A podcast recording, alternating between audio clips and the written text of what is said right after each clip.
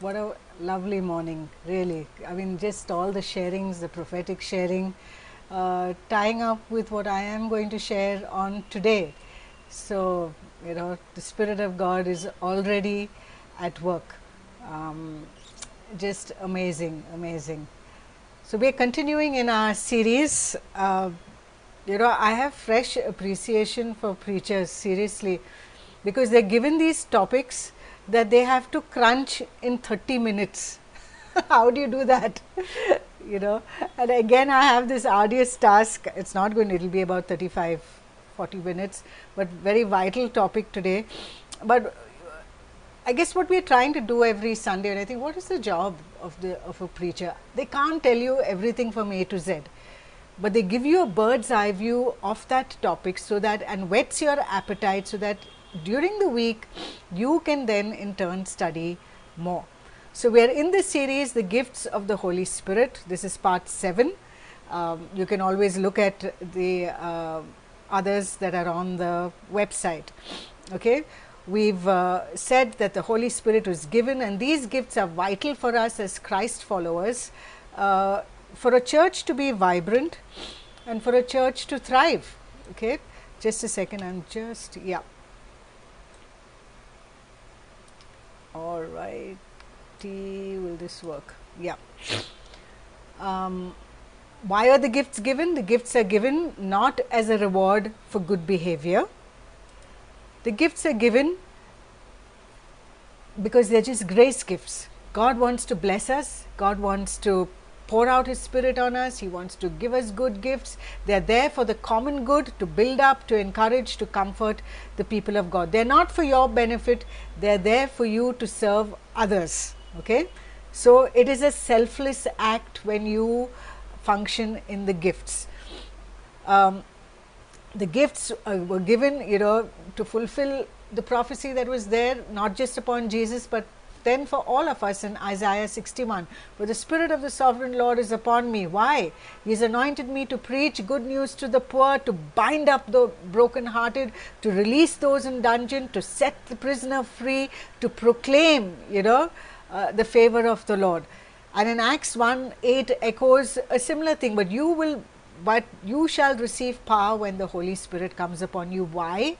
So that you will be my witnesses in Jerusalem, in Judea, Samaria, and to the ends of the earth. So, we cannot, absolutely cannot function in this Christian life without the anointing, the enabling, and the gifts of the Spirit.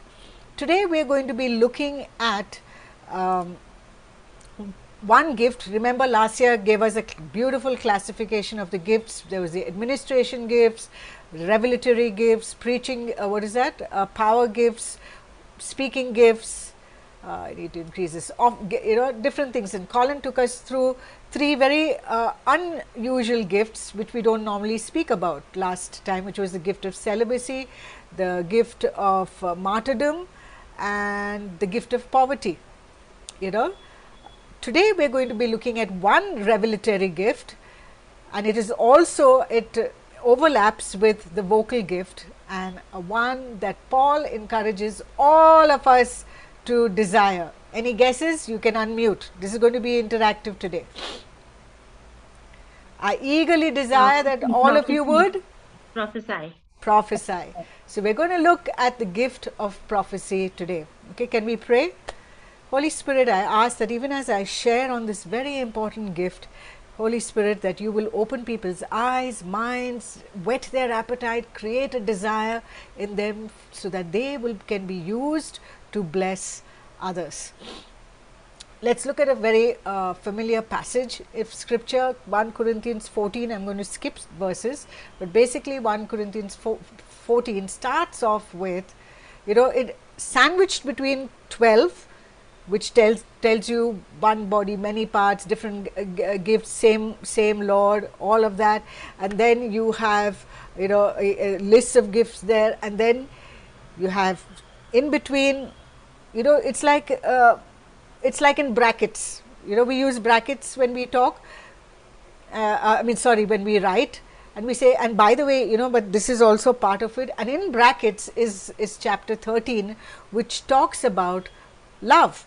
He says, yeah, we are talking about all these gifts, but by the way, it must come out of love. Love for people, and this is how you express love, because if you don't have love, you're just a banging gong and a empty symbol and a clashing symbol and all of that picture language that Paul uses. And then he continues his train of thought in 14, where he says, now we've spoken about all these gifts, but he says, as you follow the way of love, eagerly desire the gifts of the Spirit, especially the gift of prophecy. Anyone who speaks in a tongue edifies himself, but the one who speaks and prophesies edifies the church. Verse 4. Verse 5, I would like that every one of you speak in tongues, but I would rather you have prophecy. Verse 12, since you are eager for the gifts of the Spirit, he says, try to excel in those that build up the church. 24, but if an unbeliever or an inquirer comes in while everyone is prophesying, they are convicted of sin and are brought under judgment by all, as the secrets of their hearts are laid bare. So they will fall down and worship God, exclaiming, God is really among you. 2 or 3 prophets should speak, and the others should carefully weigh what is said. Verse 30, and if a revelation comes to someone who is sitting down, the first speaker should stop. 31, for all of you can prophesy in turn, so that everyone may be instructed and encouraged. 32, the spirits of the prophets are subject to the control of the prophets. For God is not a God of disorder, but of peace, as in all congregations of the Lord's people. Okay, so what is prophecy? Okay, prophecy is basically where God wants to reveal his heart to us, and he wants to speak to us. He is a God that speaks. We have to learn to hear him. Now, there is a difference between Old Testament and New Testament prophets and prophecy. Today's is largely a teaching, so get your books out, write down, because this is going to help you. In the Old Testament, the weight was on the prophet.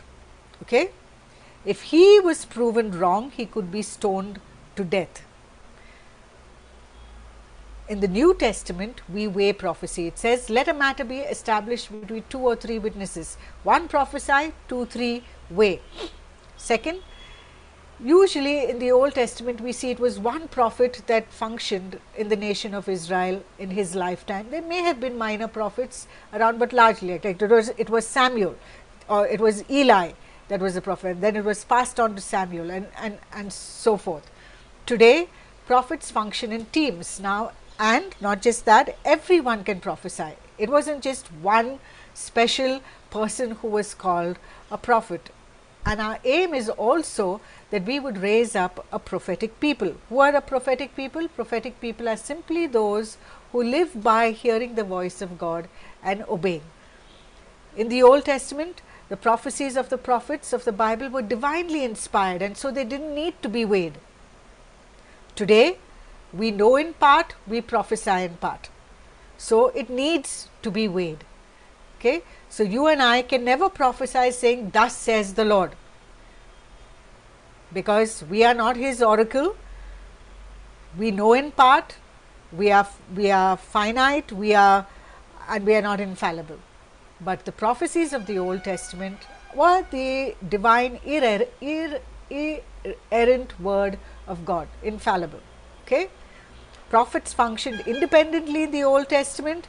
Here, prophets function under the in a local church and under the submission of the local leadership. Okay, so therefore, what is prophecy? I've said it's, we are able to hear God. Is everything that we hear from God prophecy? No. So what is prophecy? Prophecy is the ability granted supernaturally by the Holy Spirit to a believer to speak forth words that come from God and that do not come from our own wisdom and understanding. Okay? Prophecies have been there right from the beginning, right from the time of Adam. Okay? There have been prophetic words. Prophecy was given to Abraham, you will be the father of many nations, to Jacob, to Esau, to Hannah, to Joseph, etc., etc. Okay, we have already said prophecy is there for our encouragement, to build us up, to edify us. When prophecy is given, as I said, it needs to be weighed. Prophecy is forth telling in that it calls into being, foretelling tells you what is to come. What is a foretelling kind of prophecy? Example is Ezekiel, where God says, prophesy to these dry bones, tell them to live, and he prophesies, and what happens? He causes something to happen. The bones become come together and become a mighty army. So forthtelling and foretelling. Now there are two responses that we must avoid. 1 Thessalonians 5:19 says, do not quench the spirit and do not treat prophecy with contempt, but test all of them and hold on to what is good. Two different words being used here, obviously for two reasons. Quench, the imagery is linked to to fire. Okay, you quench fire by dousing it or pouring water upon it. Now you cannot quench the Spirit of God himself, because he is God. Okay, now you nor I nor nothing in heaven or earth can quench him, but you can resist his working or his grace upon your life. You can resist his word from coming to you, and that is quenching or putting out or stopping or resisting. Then what is despise? Despise is not to give due honor or respect. Okay, not to give due honor or respect, to think little or to think less than, to treat with contempt or to disregard. It could have been things, you know, why is Paul writing this to the Thessalonians? Maybe in the Thessalonian church things had gone wrong. Okay, and the hint lies in verse 21, which says, test everything and hold on to what is good. Remember, we are called to weigh prophecy, test or weigh. Okay, as we say, eat the chicken, throw the bones. Okay, so if there's something that does not sit right, chuck it out, but doesn't mean the entire word is necessarily wrong. Okay. Some commentators also say that probably the Thessalonians valued the power gifts more, you know, healing, signs and wonders, deliverance, and didn't care too much for prophecy and didn't value it. But we need to value all the gifts, and actually Paul says, from all the things, if there is one thing you need to eagerly desire, that is prophecy. So you will say, I want to grow in this gift. How do I grow in this gift? Well, today's message is a practical teaching on telling you how, what, why, etc. Okay, so how do you bring prophecy? You bring it with grace and love. Okay, remember we said sandwiched between 12 and 14, Paul is reminding us, hey, listen, whatever gift you function in, let it be motivated by love, because if you have not love, you have nothing. So grace and love. Bring it under the submission of the leadership. Okay, you don't need to supervise the prophecy and make sure that it is, you know, people act on it. That is up to the leaders and that's up to the individual. Have humility. You can be wrong. Remember, I said we are not God's oracle. We are not infallible. We prophesy in part, we know in part, so be willing to be corrected. Wait for the correct timing. Sometimes God may speak to you about something weeks ahead. Maturity is knowing when to bring it. Okay, not just that, pray over it, craft it, refine it, write it down. Nothing wrong, because some people think, no, the first thoughts that came to me, you know, they are like from the throne room of God. Rubbish. You know, sometimes we need to listen some more. We need to craft it. We need to take some things out, maybe put some things back and say, Holy Spirit, give me more insight on this. So take your time, take your time. I've heard people do this even when they're in songwriting and things, and they're not open to anybody correcting their lyrics. No, this is God given. Please, you know, the grammar was wrong in some places. God's grammar is perfect. So wait for God's timing. You are just the postman, and as I said, you deliver the post and make sure it's not your responsibility for the person to open the mail. Now, when it comes to personal prophecies, you know, Do not bring personal prophecies to people whom you know well, because personal bias and prejudice can come in, and it's already like you already know so much about the person. Chances are that you're already saying something you know and you're trying to probably nudge something. So, trust God to use someone else, especially if it's family members and things like that. If you're new at the gift, you know, and you're bringing a word or a prophetic word, a word of knowledge or whatever, be humble, okay. Take a leader alongside you for your own sake, for your covering. Also, you can tell the person, listen, I am just growing in this gift, so I may get it wrong, please bear with me. That's humility, okay. Be a student of scripture, be a student of, you know, in order to really function well in the prophetic gift, you must know scripture well, because the prophetic always builds on scripture and never contradicts scripture. Also, before you give a word, sometimes a good thing to do is to ask yourself, is this word for me? Is it for someone else? Is it for the church? Because sometimes it could just be God telling you something and we think it's a prophetic word, okay. So, here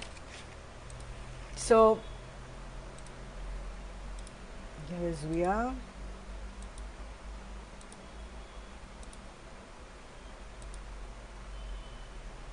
Now, so we've seen how to bring prophecy. Let's look at how to test prophecy, okay.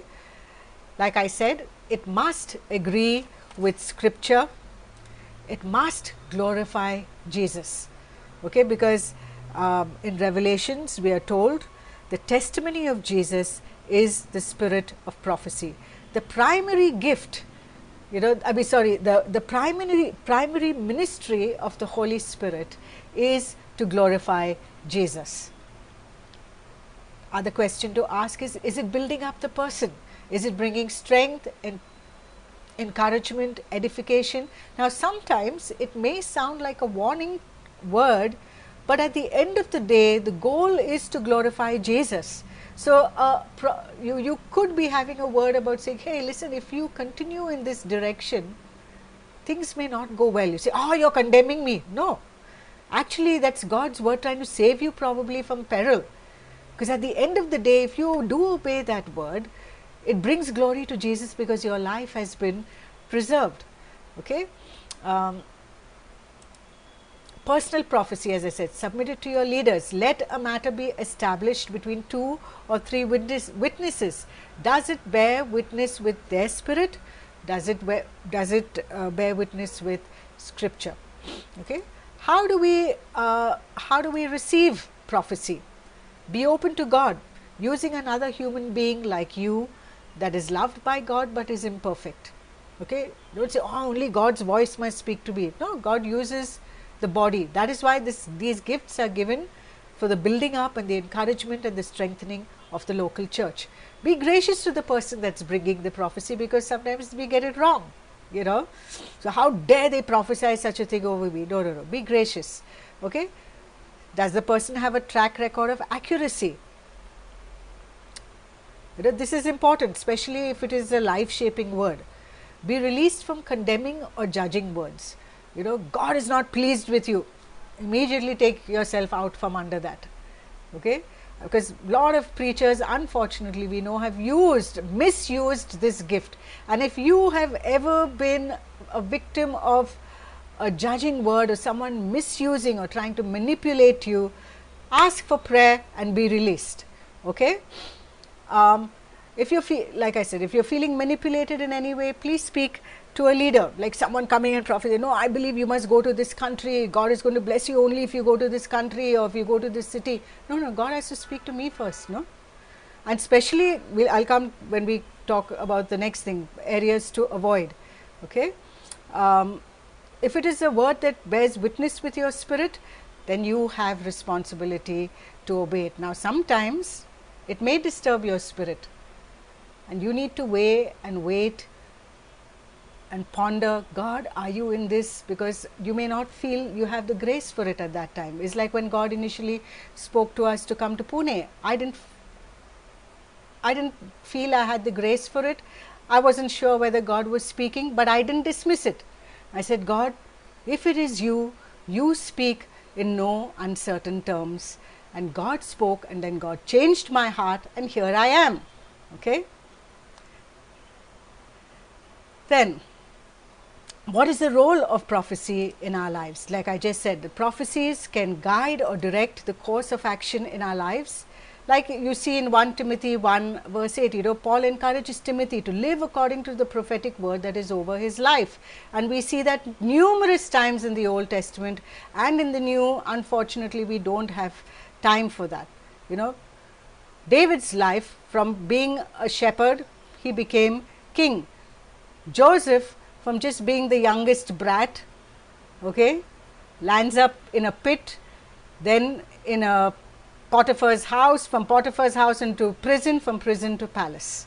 But it was a prophetic word that guided his life, and so many others. Like I said, our story, 1993, both of us gave up our jobs. Excuse me. Colin was this high-flying software engineer. I was lecturing in college. We gave that up. We went to do a year's training.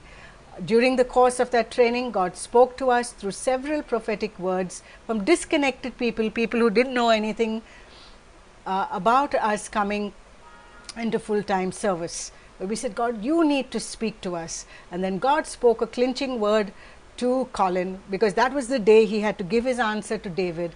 That morning his reading was Isaiah 61, the Spirit of the Sovereign Lord is upon me and has anointed me to preach good news to the poor.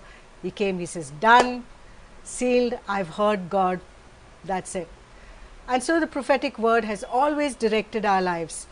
8 years later, God spoke to us again and said, time for you to break camp, leave, you've stayed on this mountain too long.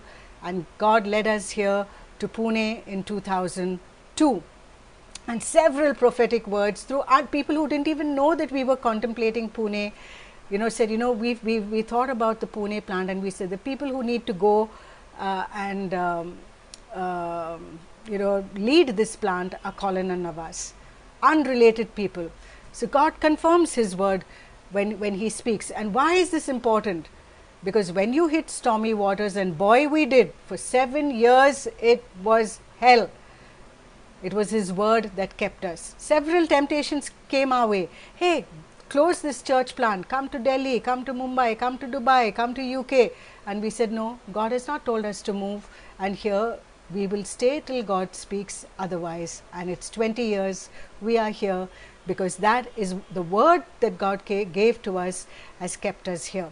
So life-altering decisions should not be taken based on one prophetic word alone. Why do I say that? Because 2 Corinthians 13:1 says, let a matter be established by 2 or 3 witnesses. Okay? Areas to avoid. Please do not prophesy about these 3 areas, which is birth, death and marriage. Okay? Because we know in part, we prophesy in part. I know of people who have gone around telling people, I know, thus says the Lord, you're going to have a son. And then they have a daughter. Or the parents feel, we are going to have a son, and they've named the child also, Stephen. And then a girl is born. What do you do? Who got it wrong? And imagine the emotional turmoil. So don't do that. Death, you're going to die or you're going to live. What does the word of God say? Life and death is in God's hands. You give and you take away, blessed be the name of the Lord. No one knows how many. He says, God has numbered our days. We don't know these. These things are mysteries that we don't know. Marriage. Oh my gosh.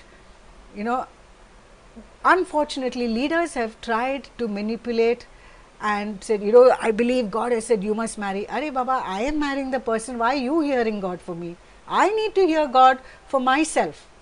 Because tomorrow I have to live with the man, or if you're a man, I have to live with the woman, and I need faith. And then you've had people, you know, going and blaming leaders and saying, my marriage is not working out because you spoke. I say, listen, you're adults, please exercise your faith and your ability to hear God. Don't play the blame game. Okay? If that has happened with you, I am very sorry, I know you can't undo it. May God give you grace for your situation. But for us who are now learning, please do not. I have had a person who come say, can you, I am thinking about this girl, can you give me a prophecy? I said, no, I can't. That's for you to pray. Because people in the Indian culture, you know, they go to the tota, they go to the cards, they go to the baba, tell me what's my kundali or whatever that is called, and people transfer that into Christianity also. Tell me my kundali, whatever it is. Okay? Don't do that. We are not soothsayers, we are not people who are going to tell you what your, you know, who you should marry, who you shouldn't marry. So please don't do that. Also, sometimes God reveals things to us about people. Okay? And especially if it is something serious and it is something somber, then I would say don't give it in public, because God's heart is never to embarrass an individual. Okay? So don't embarrass the person, take the person aside, be gracious, be loving, take another leader alongside you, because your job is not to uncover a person in a way that would cause them shame. Okay? So be loving, be gracious. Now, there are different levels of prophecy. Another thing about receiving prophecy, before I forget, is supposing someone gives you a prophetic word, okay, that is life altering or shaping, or is going to say, oh, you are going to be a leader, you are going to be this or you are going to be that.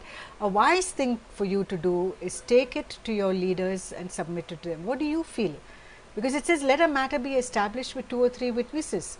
Now, maybe it is that that thing has not yet come to pass, so you need to pray about it, because also remember, there is often a time lag and a gap between when you receive a prophetic word and when it comes to pass. Have we not seen that in the life of David and Joseph and so many others? Okay, they had to wait.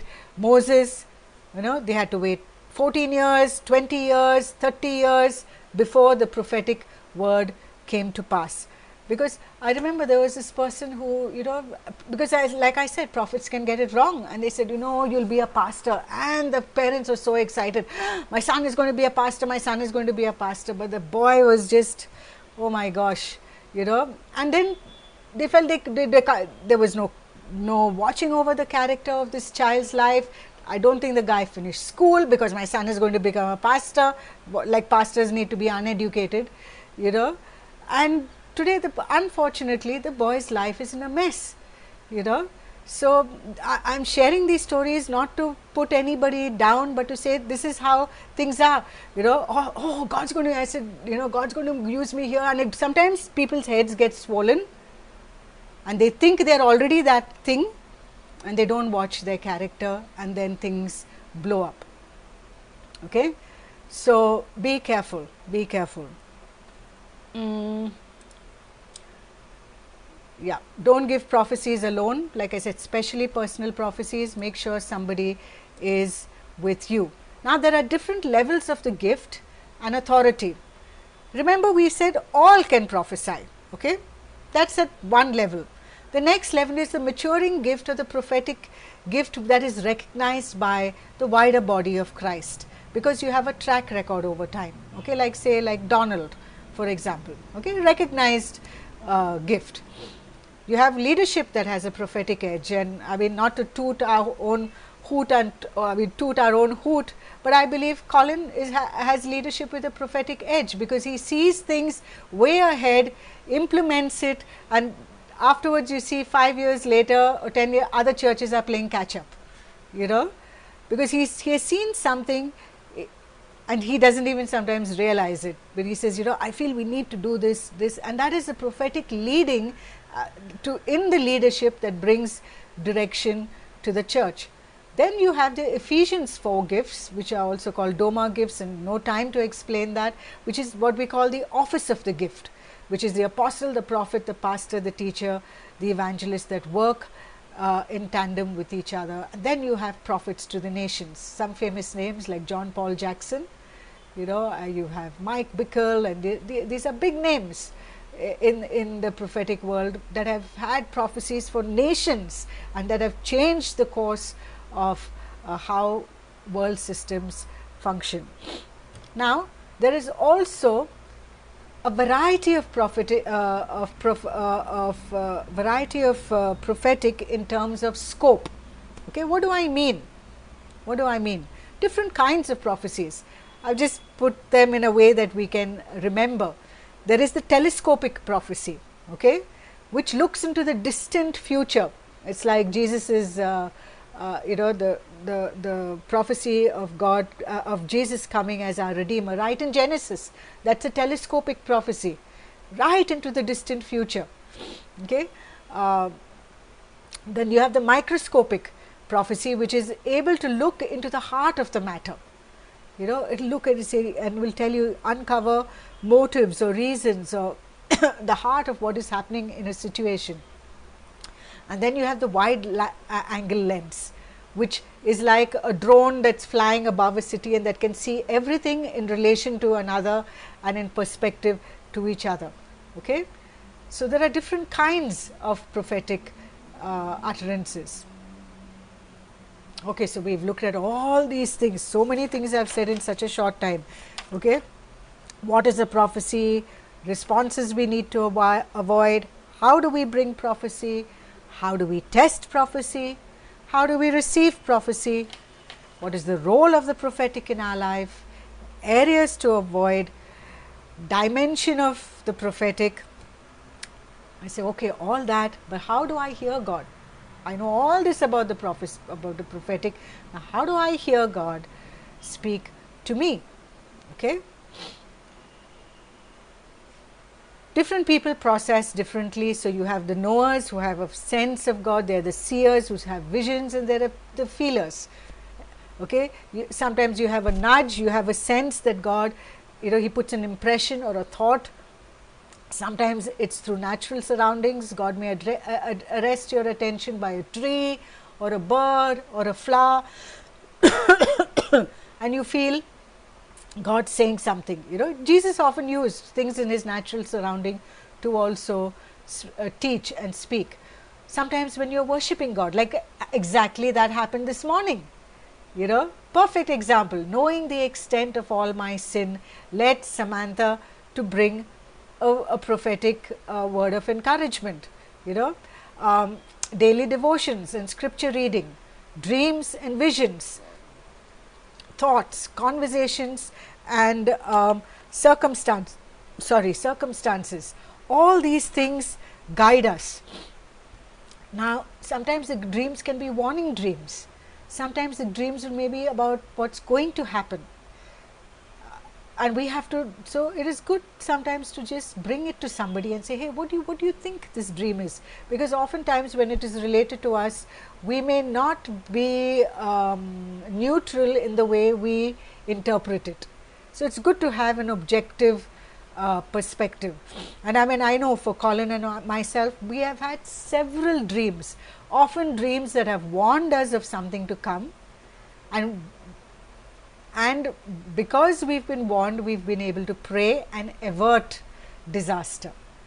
You know, we've had dreams, all kinds of dreams that have warned us, and always they've been timely dreams of uncovering situations, exposing things, or telling us that this is going to happen, this is going to happen, this is going to, and then when it happens, you say, why, hey, I know this, God already spoke to us about this, you know, or you're alerted.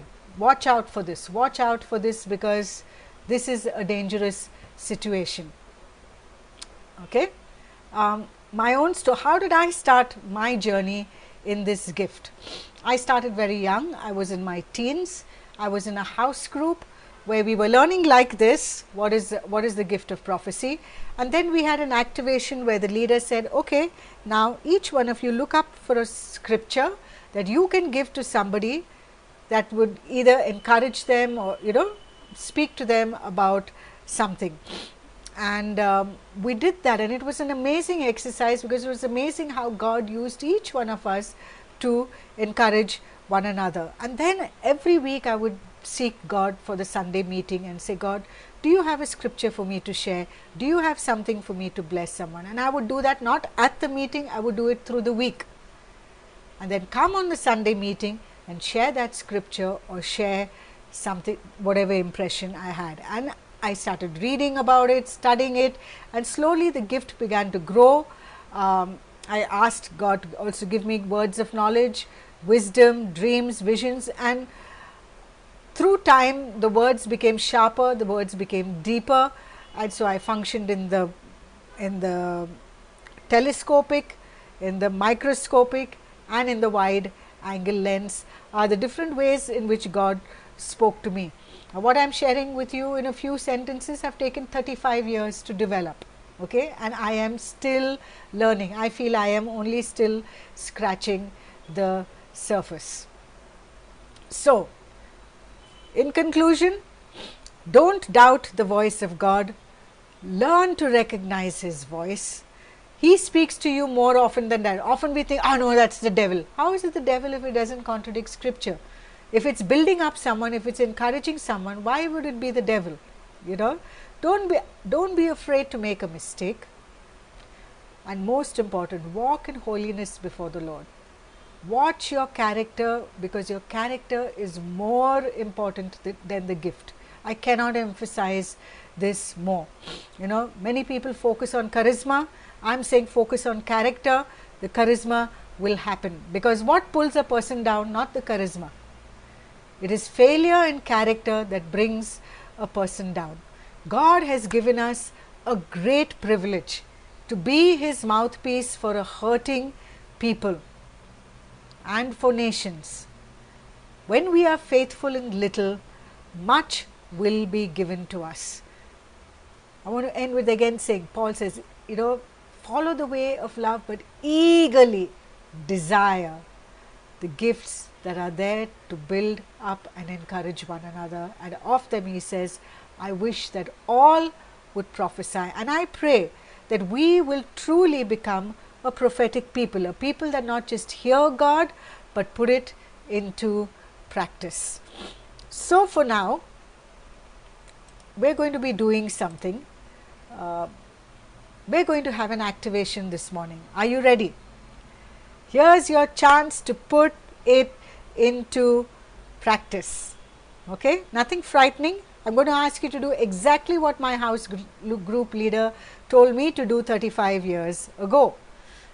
Pick out a scripture, maybe a psalm, it could be from anywhere. Now remember what we said, prophecy must edify, encourage, build up. Please leave warning and all aside for now, because you are learning, okay? Make sure it's edifying, it's building up, it's encouraging, okay? We are going to go into breakout rooms. You are going to be given a minute to think and say, Holy Spirit, can you speak to me one verse or a couple of verses, don't take a whole chapter, that I can then share with somebody to encourage them. You will be 3-4 of you in a breakout room, and say, God, and ask God. Now here is stepping out on the water, okay? It's okay to say, I feel this is for someone, that now I'm going to ask you to step out and say, supposing it's Meher, Malaika, Sukriti and I in the group, okay, just for example, and God gives me a verse. Let me just shoot one now. I'll say Psalm 23 verse 1, the Lord is your shepherd, you shall not want.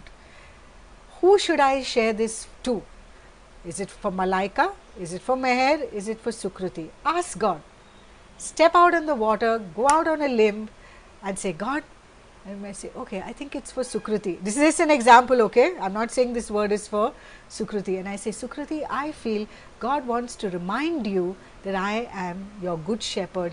You will not lack anything. If there is any lack you are facing right now, God wants to say He will be your provider. Got it?